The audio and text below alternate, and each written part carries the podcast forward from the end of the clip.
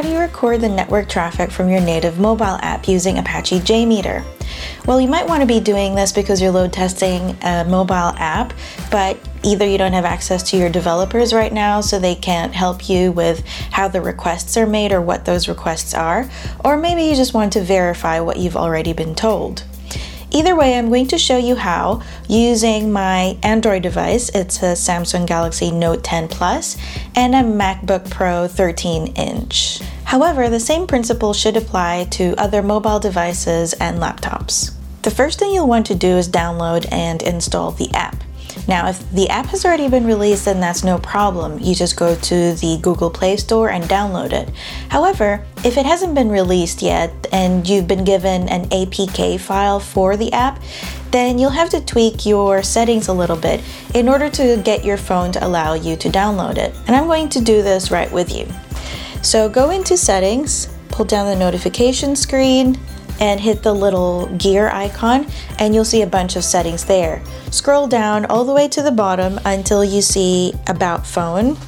Click that and then click Software Information. You'll see the build number um, halfway through the screen here, and I know this is weird, but click on it seven times you have to draw your pattern if you have one set up, but you'll see here that it says developer mode has been enabled. That's all you need to do from now on. You can install any APK, but be careful because if you don't trust the source, you know, they could do some damage to your phone. The second step is setting up an HTTP recorder on JMeter, so let's head over to our laptop. Make sure that you're connected to a Wi Fi network. This is a completely new JMeter test plan here. So just right click on test plan and then hover over add. And then you're going to go down to non-test elements and select the HTTPS test script recorder. Now you'll see here that the port it uses is 8888. We'll need that for later. Now right click on the test script recorder, hit add, and then listener we'll add a view results tree just to be able to capture the results that we get later. Now we'll click on the test plan, right click, and then we're going to add a thread group. Now let's right click on the thread group and go to add logic controller and recording controller. This is where the requests that we're going to send are actually going to be recorded and we'll see both the requests and the responses in view results tree. Now the third step is to set up your mobile to use a proxy. So back on the mobile, go back to settings and hit connections. And then click on Wi-Fi. Now verify that the Wi-Fi network that you're connected to on your mobile is the same one as the Wi-Fi network that you're connected to on your laptop. If it's the same, click the gear icon and then hit advanced all the way at the bottom. Now the proxy settings are in the second option here, so hit the down uh, menu here and then hit manual.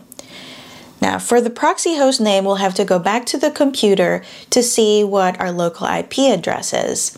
So in order to do that, you just have to go to system preferences. I'm doing it from the Apple menu here and from System Preferences, click on Network. And once you've selected the Wi Fi network, hit Advanced and then TCP IP. So, what you're looking for will be this IPv4 address.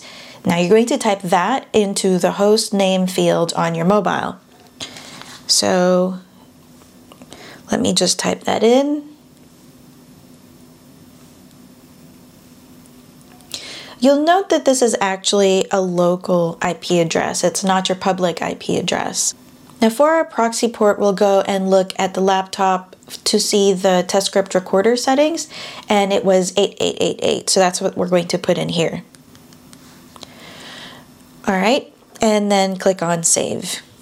Step four is recording the traffic.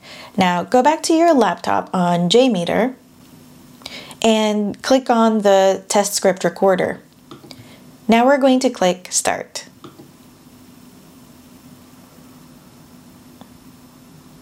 It'll come up with this pop-up box here and you can just click OK since we already trust the source. you'll see this little pop up here to confirm that we are recording traffic. Now let's see if we've actually configured it correctly. On our mobiles, let's go back and open the app that you want to use. So I'm going to be using the Iowa Reporter app. I just did an article on this on the New Stack, link in the description below, about how I would load test the Iowa Caucus um, Reporter app. So that's what I'm going to be using for this tutorial as well. So I'm going to open that, getting ready to caucus, and I don't have a valid precinct ID, so I'm just going to put flood IO, and I'm going to click login.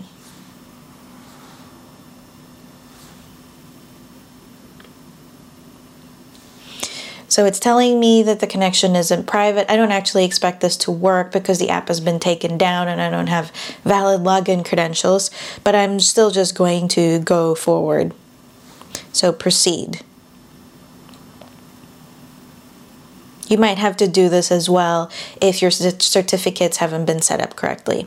Okay, so now we've gotten this error here and it says, oops, something went wrong. So it's handy to know what it looks like on your mobile so that you can go into JMeter and see if that's what you've seen as well.